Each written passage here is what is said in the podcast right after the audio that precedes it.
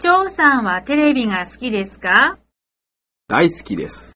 どんな番組が好きですか？ドキュメントやドラマの番組が好きですが、何でも見ます。毎日どのぐらい見ていますか？毎日だいたい2時間ぐらい見ています。へえ、そんなに見ているんですか？じゃあ、目は大丈夫でしょうか？大丈夫です。別々の時間帯に別々の番組を見ますから。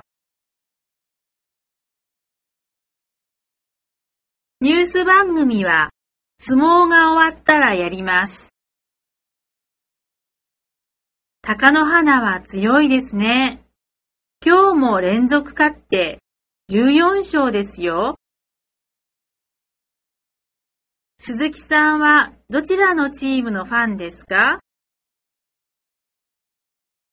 なんでこんなところにコマーシャルが入るんですか？ちょっとチャンネルを変えなさいよ。リモコンはどこですか？そのコンサートはテレビの6チャンネルで夜9時から生放送されます。うるさいな。ボリューム下げてよ。